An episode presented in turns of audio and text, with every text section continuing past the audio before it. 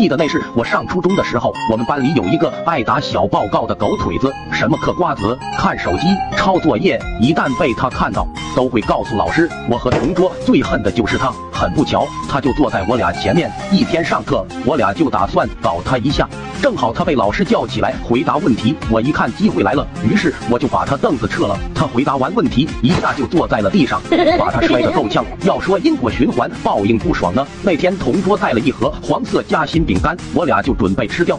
但我们班个个都和饿狼一样，下课吃就得被他们抢没了。可是得罪了狗腿子，上课就更不敢吃了。所以我们决定去厕所吃。虽然味道大了点，但是没人和我们抢啊。出来的时候，我们嘴角还带了一点黄色的夹心，嘴里嚼着饼干。要说冤家路窄呢，这一幕就被狗腿子看到了。我似乎已经料到了他要说什么，可已经来不及了。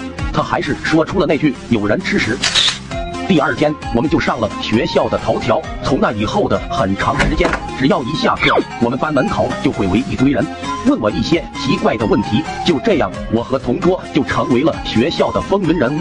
整个学校都没人敢惹我们，可能是他们觉得没有比这更狠的人了吧。